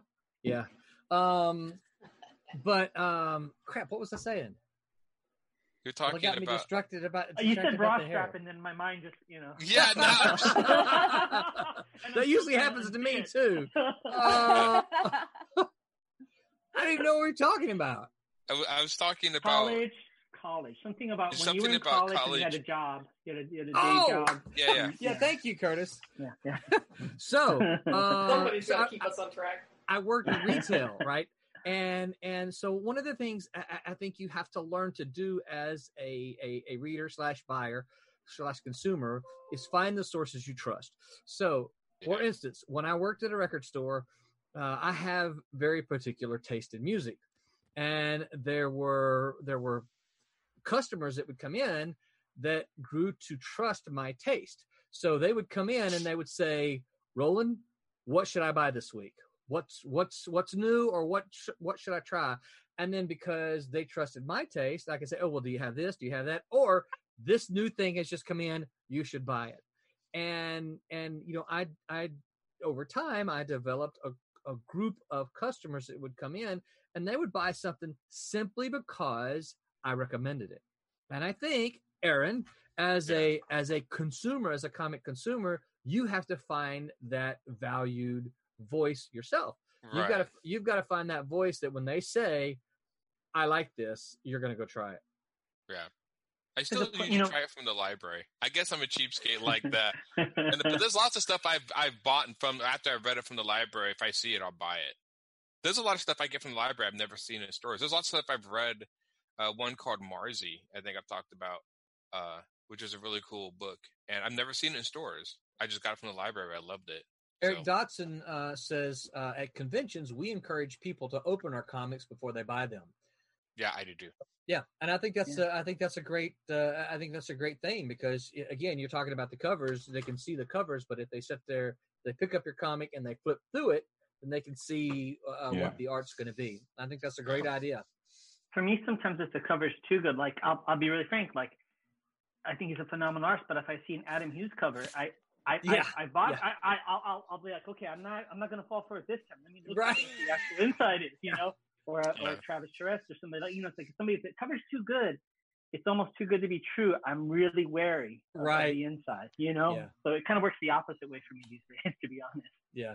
I think Yeah. that's why I don't do, and I could be way maybe our Roland. Do you have other ideas why you don't do alternative covers? One of the reasons why I don't do a lot of them is because I really want, you know, what you see on the cover is what you get inside, same art Yeah. style.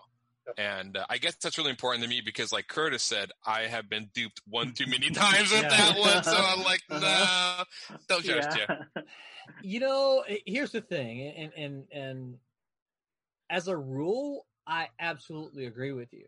Yeah. But but stepping back from that I'm the creator kind of guy to Yeah. okay, we got to sell comics, right? Right. To to sort of the publishing role, it's like, you know, if we could get X to do a cover, we might could sell more books, and that helps everybody all the way around, Yeah. right? Mm. Oh, I know So- there's a catch. Like if I got somebody famous or or somebody I really like to do a cover, um, you know. Mm, And I did a cover that I uh I used to I think if you guys looked at my my website, I do this series of prints that is more my fine art a little bit, I guess. Uh I, I think it's called The Edge of the Horizon is what I call the series. And I, I plan on doing another one. And it's a little more ris- risque, uh, figure drawing mixed with like mechanical uh, stuff. And I was just doing these for fun. I don't know where they came from. They were just something, it was completely different from comics, something I was just exercising my art. And my friend liked them so much. He's like, you should do an alternate cover for his book. And I'm like, okay, well, send me some of your reference. It's like, no, just do one of your covers. I, as long as it gets the same feel. And uh, I'm like, okay. And so I did. Uh, this lady holding like his insignia for his comic, and I don't know if anyone ever got it. I thought I liked the cover, but I think a lot of people just saw it. It's like, what is this? He loved it. so I mean, I did it for him, and I put it. that's all know, that matters. my- yeah. So that I was like, okay, that's cool. Yeah. But it was weird that he was like, I don't really want it to be any, not it, represent anything in the comic. I just wanted to have that sort of feel that you know. And I was like, okay, yeah. I, so I can't I can't break the news for him, but John Medic has a um, a celebrity cover for this the one of the sniper and rook things that we're working on. That is Nice. really going to blow some people away. Is like, how did that happen? Right? Not my news to tell. That's John's news, right? Yeah. but Well, it's I was I was thrilled to get Mel Rubi and Jeff Johnson on. on Yes. Oh, and we got to talk about That's that Jeff great. Johnson piece. I I I, Gorgeous. I absolutely love that Jeff Johnson piece, and it just it just yeah it needs to be a cover somewhere. We, we we've got to find a maybe it's the trade cover. I don't know. Um, it's it's a gorgeous piece, and you colored that right? I did. Yeah. Yeah, and that just the, the whole thing is just I, I covered. I and, covered and, the and uh, inked it. I colored the Mel Rubi and the uh, Yeah. also Yeah. yeah Yeah, gor- gorgeous. and the piece. Kevin West piece. Yes.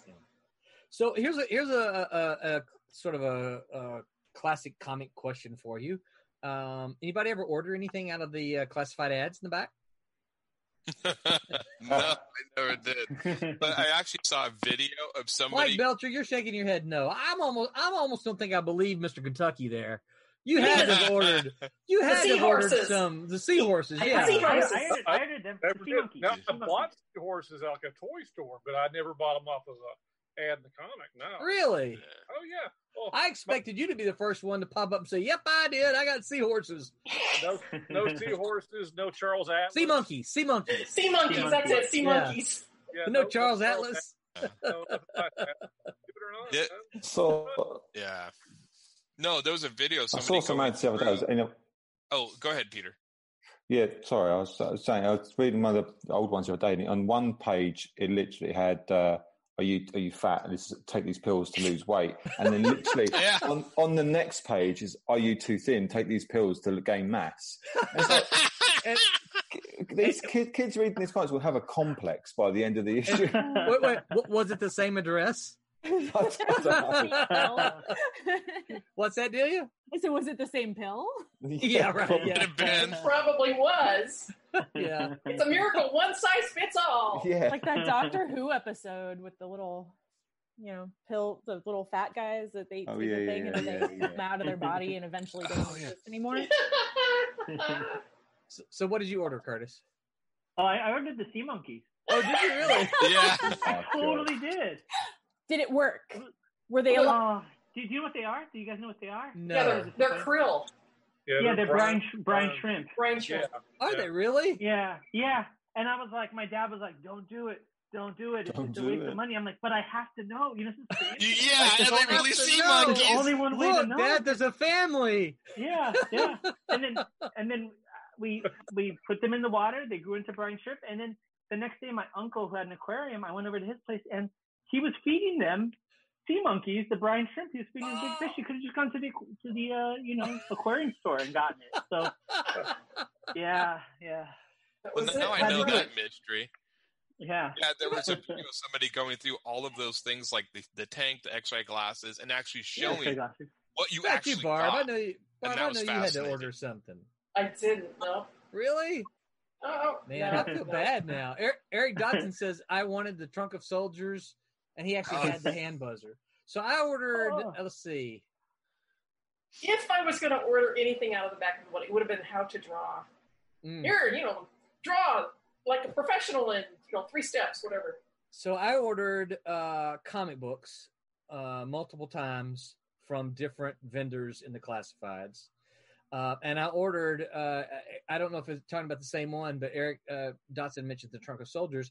I ordered uh, soldiers off of the, the, you know, there was always a pack of World War II. Yeah, Uh, it, they were crap.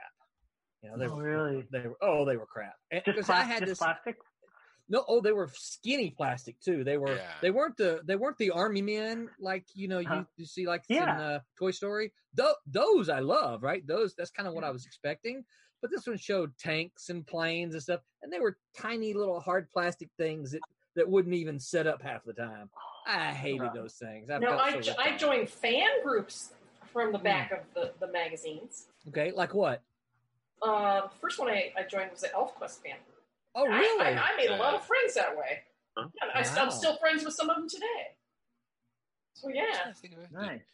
fan groups. I remember reading all the Twinkie ads. I still vividly remember the Meatloaf one. I had no idea who Meatloaf was. And I see the singer as a cartoon of him eating Twinkies or whatever. And and even when I found that, I'm like, this guy's just who is? I didn't even know he was a singer. I actually did discover Kiss through through those ads. I didn't no this? idea they were a band. Oh yeah, yeah, because they were, and I just like, well, look at all these really cool guys, and I didn't even actually listen to the music. I just thought they looked cool. I, I mean, they were like superheroes. So I mean, what did I know? I, yeah, I didn't even register. Later on, it's like they make music. What the hell? And uh, you know, yeah, I remember those all all the uh, the Twinkie ads or whatever. Do you guys remember? Uh, they used to do the Saturday morning cartoon ads, like the big Yep. double page spreads of like what was coming that fall to like Oh yeah, Saturday Yeah. morning. of. Yeah. Yeah, Those are always fun. they had Kirby and, and Gil Kane art on them. I mean, Yeah. Really? nice to see. They were good work. Yeah, they were they were really cool, and they were this huge. Hey spla- Becca, share your screen, will you? What? Oh, okay. Yeah, Brett, can you put uh, Becca and Pete both up there at the same time? Try. Okay, Who try are you that. asking? You, you try. No, I'm asking Brett. Uh, who no who, who- who no one can hear. Uh, you try it. We'll we'll keep talking. Uh, okay, cool. Yep, cool. Um, yeah. All right. So I'm sorry for interrupting. I, see, I need to be able to, to like shut my mic off so only Brett can hear me. I got to figure that out so I can give him the occasional directions. we'd rather have you do interrupt us than get lost again. So yeah, yeah. Eric says I always wanted to see the seven foot Frankenstein. So yeah, I always Oh, wanted to. I always wanted to order the X-ray glasses I always did see the just see to see what, if they worked. You know, I always uh, want to know what they were. I mean, obviously you knew they didn't work because Yes. you're just thinking like, but like, actually, what did you see? Did you right? was it was it just like a red tinted glasses? I mean, what? yeah, I mean, even as a kid, I'm just thinking like. They really That- have something in the back of this magazine that can do what Superman can do. That come on, that can't be Yeah. real. yeah. No, I, I never, I never believed it, but I, I, I wanted to believe it. You know, You- Yeah, that's the thing. It's like, the I don't willing believe that. sus- but I the want willing suspension of disbelief. Yeah. Yeah. Yeah. That's I, I- I desperately wanted to believe so much of that stuff back there. I- I wanted the hoverboard. There was one. Uh, Was there? I wanted a, one you could act. You know, supposedly you could sit in it and it had like three directions, and it had you know the supposedly a little Senya plans, and you use a vacuum cleaner. But it was completely ludicrous. But you know, I, like, yeah, I, I wanted, to, I wanted to, you know, around my neighborhood still riding a bike. I wanted to be the guy with the hoverboard. So yeah. yeah. But don't you think that, that the people who put the ads in the back of comics, I mean, they knew they were targeting the exact right audience. I mean, what Oh, is reading comics but the suspension suspension of disbelief? Right. Reading about superheroes and flying men, you know, oh yeah, sea monkey, sure. You know, you're gonna- makes perfect sense Hey, to I- me. Yes. I, I take offense X-ray to that. Glasses. well, you know, Curtis, if the shoe fits. Barb, I was 35 years old. That was seven years ago, so leave me alone, okay? Was it was it was it the promise of the happy family with the Yeah, I dad and the mom and the kids? That's that's what it was, wasn't it, Curtis? it was. It was. You you got me. You got me. Yeah, I always wanted to know. I I, I have to admit, I was I'm with Curtis. I I, I there was many times I'm like, "Wh- what are sea monkeys? What I mean, what are they selling? Yeah. Now now I know, but yeah, yeah, I took it for the team. I did it for the team, and you guys Mhm. don't have to. No, I Thank know I know that mystery. It's The purely X-ray for research, we will never know. purely for research purposes. Thank you, right. thank you for taking You're- me you're on for the team, Curtis. You're There welcome. was all You're sorts of weird stuff. These I remember getting these, and I don't think it was a back of comics, but it might have been. But there were these weird fish that were like. I remember all the weird. It was like a it was like a red plastic film. and It was a fish, and it was the idea you're supposed to put it in your palm of your hand, and then the fish would curl up from the heat of your hand or something like that. But I remember this. Oh, yeah. Like, you know, put this little plastic fish in your hand, and it'll do amazing. And that that was it. That was, and of course, as a kid, you're like, wow, look at that. I mean, When you, when we you were think we about all were that really stuff, was- entertained back then. all, all that stuff was like just carny literature, basically. It really was. to, you know? It was basically selling snake oil, but the kids, and they did it really well. Yeah. Well, you know, that's what comics were. They were advertising to kids. That was, oh, you Yeah. know, those, those were in there to begin with. They were, Yep. you know, there was a, a medium for kids. Yep. yeah. I still remember those Uh, ads. And you had to go beg your mom for a buck to send it in. Please, mom, please. Yeah, I gotta have the X-ray glasses. yeah. What I want to the be able to see your skeleton.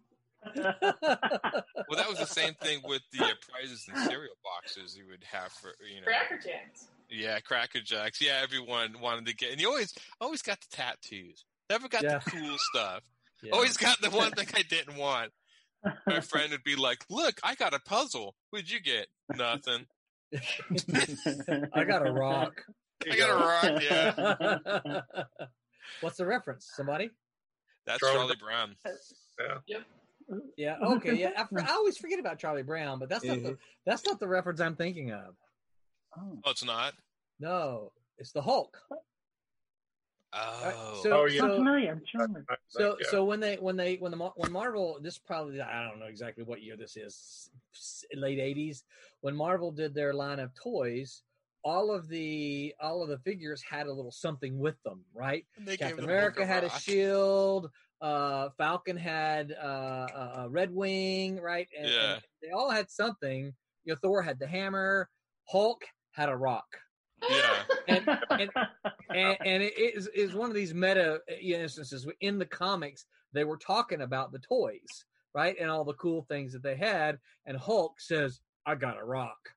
I still remember he eventually moved up to bending an iron beam. Wasn't that like a steel beam he would oh, bend? oh yeah, yeah, I think I remember that. Yeah, They never, they never could quite figure out what to give the Hulk. It- they, they, I mean, you could kind of give him. And the one thing I, I was, I don't know, if, and maybe they've done it. I remember in the comics he would like pick up a car sometimes and smash the car and then make like these these fists out of the car, like he'd bend the Okay. metal over. I was like, why didn't they just do that? I mean, if I could get like a little Hulk figure with like car hands or something, I mean, I would do Uh-huh. that. But no, it was always like the same with Superman. Superman had also had the steel beam he could bend. I guess. Hey, Here you go. Apparently, it's from Hulk 385, and I don't know who this is here, but uh, they're like they're looking at the toys. It says these are so cool, right? Uh, these are cool toys. Cap comes with a shield launcher, and the Surfer has a great rolling uh, surfboard. Hulk says, "I got a rock," and Punisher has all these machine guns. I got a rock. Okay, so can any of you guys answer me a question? Did the Silver Surfer did they did he ever draw him with a fin on the bottom of the surfboard? I, I, I vaguely remember that one issue they actually drew a Uh. fin on the bottom like a regular surfboard, but again, why would you do that in space? But I get a feeling Yeah. they did that at one time. And again, it would be got like, into this- never, never got into the Silver Yeah. Surfer. I thought it was boring as hell. yeah, Oh, I I think I. I think I read the the Stan Lee. Uh, was it Jack that did the first issue? yeah, something like Yeah. that. Yeah. Well, Jack created him. I mean, so Uh, Okay, so I don't, I don't mean the very, so I don't mean the very first issue because obviously I think I was too young when that came around. But then they they relaunch it somewhere in the in the late seventies, early eighties.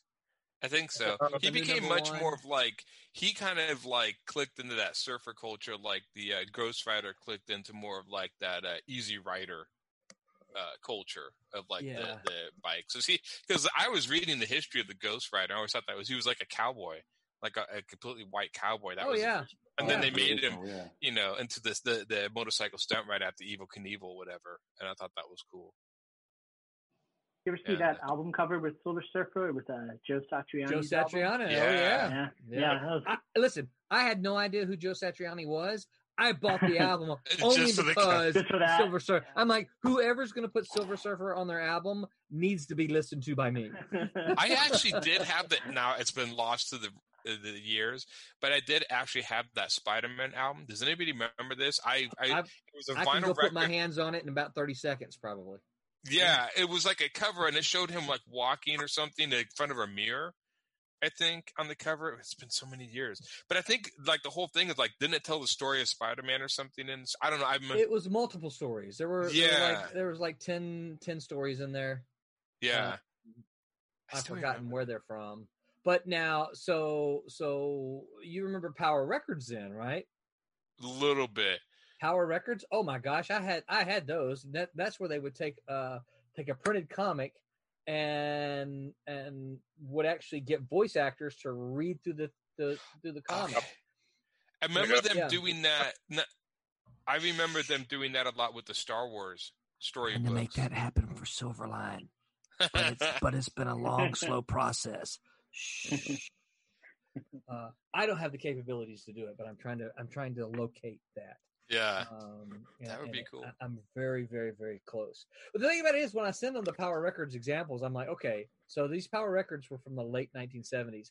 I don't want that cheesy aspect of it. Right. I, I, I like what this is, but let's let's take it more like a a, a- radio show that was kind of cool, you know. Yeah, I think that would be really cool. I remember I the think old so. The the old kids books had the record in the back, and it would make the chimes when you needed to turn the page. And it Oh, would I make- Uh-huh. Yeah, yeah. I used to have those. Why would they give records to kids? I don't know. Because the record always was scratched by you know uh, after a while. So you're, Yeah, they going, had the so you're going for more of an old time radio feel.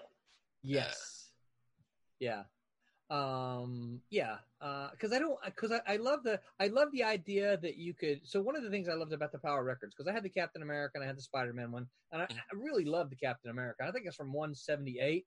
I I eventually later, later on got the the you know the original comic. Uh, but I could actually read the comic and listen to the voice actors right now. I listen to them now and I think, man, those are some bad choices for Captain America. I'm just saying. right? But you know, back when I was a kid, I mean, these were really cool because I'm listening to Cap talk and you know Sam Wilson talk and Red Wing fly. did, they, did they do the sound effects and all oh that? yeah, they Oh, did. Yeah. Yeah. Yeah. I had the Oh. Hulk one. Yeah. The Hulk one, yeah. Yeah. They had Hulk Hulk. They had. Yeah. Hulk, well, who was it? Hulk versus what? Hulk versus the Abomination. So you had all Ah, those yeah. rough voices. It's pretty Yeah. cool. Uh, they also had a Fantastic Four one. Um, so yeah, those, those and, and you know, I think you can find those all on YouTube now.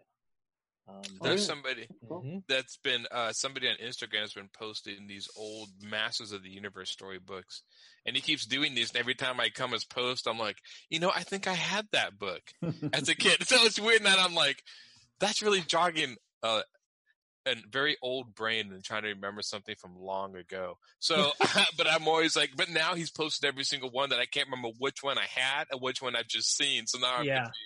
confused um, anymore. So Does, does anybody recall when, when Wolverine was animated, like the first several times he had an Australian accent? yeah, that, was, like, in that. that was Yeah. so odd, so odd. It was in that they they tried to launch this X Men series and they made this the initial pilot episode called the Pride of Kitty Pryde or It something looks like that. good. It Which, looks good. yeah, it was, it was really It's better. amazing. It's better It's- looking. It still Yeah. looks good, and I think that's the one we had the Australian accent. I think Yeah. that was one of the cartoons where he had it. And That uh. Amazing Friends. I think that was the Australian accent. That, that, that's the first one too. Yeah, when he was in uh, Spider Man. Yeah. yeah, I was, yeah, so, yeah. I was so I was so confused when I, when I saw that. it's like he's Canadian. What the what? What? You know? Yeah. So Eric Dotson says uh, the fish that Aaron was talking about was a red cellophane fortune teller miracle fish from Cracker That's what it- Jacks. That's what it was. And I remember it was. I was He's always got, he's got a link here on Facebook too. oh, nice, good man. yeah. What we used to be amazed with as kids. I mean, now kids are like, you know, engaged in virtual worlds and virtual reality. Back then, it's like, look, a fish that bends in your hand. What will science think of next? So. I, I can't remember the speaking of the fish, right? I can't remember the exact numbers. So just go with me on here. But uh, my my daughter was reading a book about um, something about how our um, how our attention ha- has being uh, taken by all the all the technology, right? Yeah. and and you know there's all the scientists they, they i don't know how they do it but they calculate the the, the average attention span of a, of a human being and apparently they do this with animals too who knew um Mine's But, uh, it's like a tsetse fly. That's how my attention spans. well apparently uh, a goldfish has the attention span of about nine seconds again don't hold Yeah. me to the exact numbers human beings now have the attention span of about seven seconds That's all right. So- goldfish now have a, a, a higher attention span than human beings That's just because we want to. We always have to be number one. Nine seconds, we can beat that. I always, I always thought it was because we're more like B- Veruca from uh from Willy Wonka. I want oh yeah. it, and I want it now. Oh man, that was. I think that's the epitome of most most people. Yeah, yeah. But I could just. I mean, even like watching TV. Have you guys ever watched clips of old TV when they did commercials? And because I Mhm. remember somebody years ago mentioned like, well, yeah, but TV they like show something for like what every ten seconds they cut to something else. It's so fast. And once he said that, I started realizing it. Like I started noticing it. And then I would watch old TV where they would just kind of like even in commercials, the guy would sit at the table and actually show you the product and talk about it. And now they're like these animated little movies and stuff. So yeah, Has, has anybody ever seen it? It's kind of topic, but it's a documentary called The Century of Self. Mm-mm. But it's, it's absolutely fascinating. You can find it on YouTube, and it's about um, PR marketing and how it started. And the fascinating thing is, PR started actually from Sigmund Freud's nephew, came to the U.S. and used psychoanalysis for advertising. Really? And yeah, and when you hear about how a lot of things that we experience today, they used it for. It's fascinating. Like um, the first time they used it was for smoking because women didn't smoke way back when. It was a faux pas, and the tobacco industry realized if they could get women to smoke, they could double their profits because half the population. Right. So they they tied themselves to the suffrage movement that was going on at the time, and they had all these debutantes. They gave them cigarettes, and they went ahead and they put a press release. The first time a press release was used, and they tipped the newspapers off that these women will be marching for their rights down this street, down New York. And when they reached this appropriate time at an appropriate uh, distance, they would light torches of freedom to show their solidarity and freedom. And when they got there, they all pulled out their cigarettes and started smoking. And it shocked everybody, and all these women started smoking because they wanted to be strong women, just like these were. And that's how they started it. wow. And the other one, I won't go too far, in, but the other part that's fascinating is uh, Betty Crocker. I guess when Betty Crocker first came out, they were having a really hard time selling instant mix cakes because uh, the women at the time that were housewives were unwilling to purchase it because they felt it was a cheat. They, they tied their self worth with what they could produce for their family, and it was too easy. So this guy, Sigmund Freud's nephew, said, just tell them they have to crack an egg and throw an egg in there.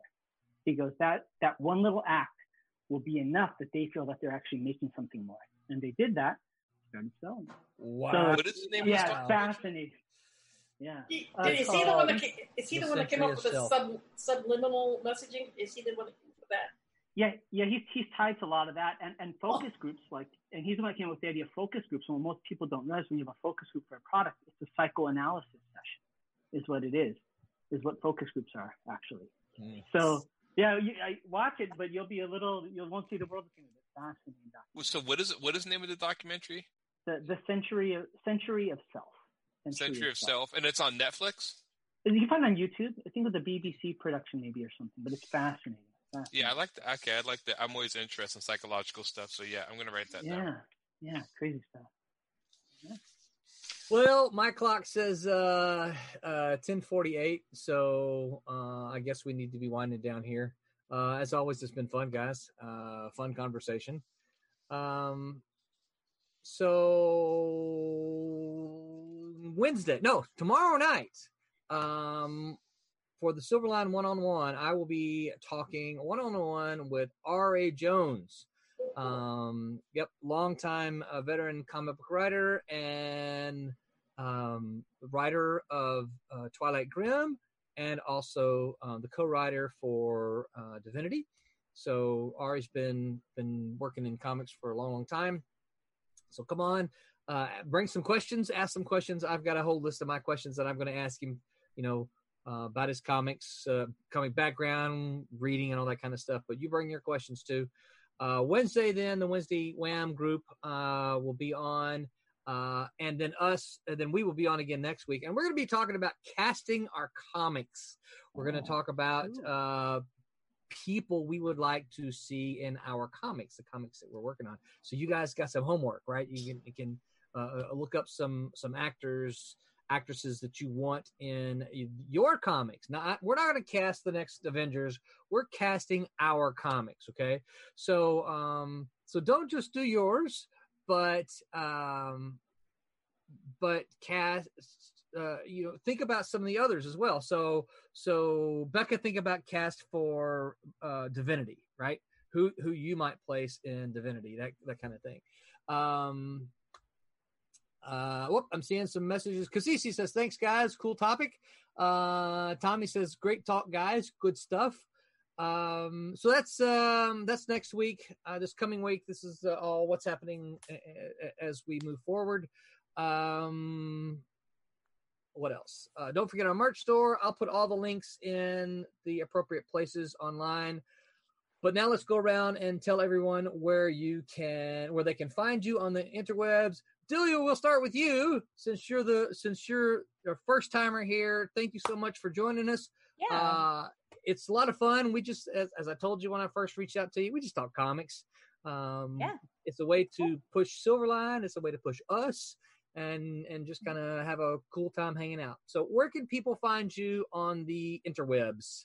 Um, you can find me on Instagram or Twitter at a underscore d e l i a m a r i e. So a underscore Delia Marie. Um, yeah, that's where I am. And Facebook, I think it's like Delia Marie Art or something like that. So be sure um, just before or just after you get off of here, zap those links to me so that I can I can include it here. Yeah, no problem. Excellent. Mhm. Aaron, what about you? Where can folks find you on the interwebs? Uh, Instagram on uh, at a a l h uh, thirty eight one zero. Uh, that's my handle. Facebook at Humphreys Illustration H U M P H R E S. Uh, I'm on there, and then you can find my Godlings on Webtoons. Just search Godlings, you'll find it. Um, I think that's it. I think that's most of it. Yeah, for right now. All right. Curtis, how about you? Where can folks find you on the web? Sure. You can find me on Facebook. It's Curtis Fujita. Um, you can also find myself and my martial arts school on Instagram and YouTube. Uh, Tiger Crane 805. Those are the places you can find me. Cool. Pete, how about you? Where can folks find you on the the British Um, webs? So, yes, it's the British one. It's the better one. Um, it's uh, Peter Clinton Art is Instagram, Twitter, and Facebook. Um, Instagram is where most things go first. Um, I have a Webtoons and there's an Instagram comic as well, but I think I've sent you all links for that. So if people want to find them, check out the links. What what's the? I, I think I I think I read your webtoons. one. Remind me which one it was. Is, is it the- Webtoons is the is a pirate one, Yeah, I read it. Cool. and cool then stuff. the the It's like two- Instagram comics. Two are- episodes up. yeah, oh, yeah, they Yep. take they take so long. I don't have time to do them. That's that's why it's Um, called work. Yeah, uh, and I've got an Instagram comic which I was doing weekly, but I've just uh, I've got too busy. Yeah. So I've, I've got two more chapters to go on that, um, and then we'll we'll see if I do another one. Cool. So how Yeah. much of a delay is it the inter the internet to get across the tunnel? The tr- the channel. I mean, Little. the tunnel is actually the tunnel, right? The channel. yeah, it's not too bad. It's, uh, you have to get your own translation. I think yeah, yeah. Hey, that's why I love Google Translate. that's right. Barb, what about you? Where can folks find you on the interwebs? There's my name, Barb Kjellberg, and you can find me or Barbara Kjellberg uh, by that name um, on Twitter, Facebook, and Instagram. Did you swipe that from San Diego Comic Con? I did for the, from the Malibu from the Malibu. Uh, oh, cool. yeah, I so desperately wanted to be there for that. Yeah, I was a Very guest. cool. Yeah, the only I have a uh, you can't see it from here, but up on my wall I have a whole bunch of my badges just dangling from a a, a clip up there. Becca, how about you? Where can folks find you on the interwebs? Apparently, she's Hi. already ahead of the game. Yeah. Yes. I remember to write it down. So you can find me on Instagram at comic art or Twitter that I really need to start using at RR Winslow 890 or Facebook at Rebecca, I think I'm, my name is Winslow. That's my name. Rebecca Winslow. okay. and and and and Becca, I'll, I'll have all the links. Make sure. Yes. Mike, what about you? Uh, you can find me, Mike W. Belcher, on Facebook, Instagram, and Twitter. And then you can find Man in the Mask on Webtoons and AMKComics.com. And and that's you're always updating that. How how often do you update Man in the Mask? Uh, well, I have been doing weekly, but I'm, I'm Hmm. a little bit of a, of a hiatus, you know, trying to you know catch up on some real work. So, but a week or two, everything should be back and running again. So like a- like is this like a page a week? Uh, actually, I've been trying to do about eight pages a week. Wow. Whoa. Well, I'm up.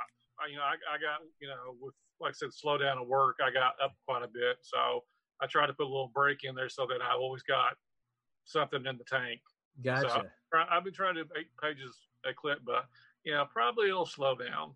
But right now, that's what I'm trying to do. yeah, that's that's a lot of pages. Yeah. All right. Well, sounds good. Well, I am Roland Mann. You can find me at Mann Roland on Twitter and Roland Mann on uh, Facebook, and then all the other places. I'll put them in the links below.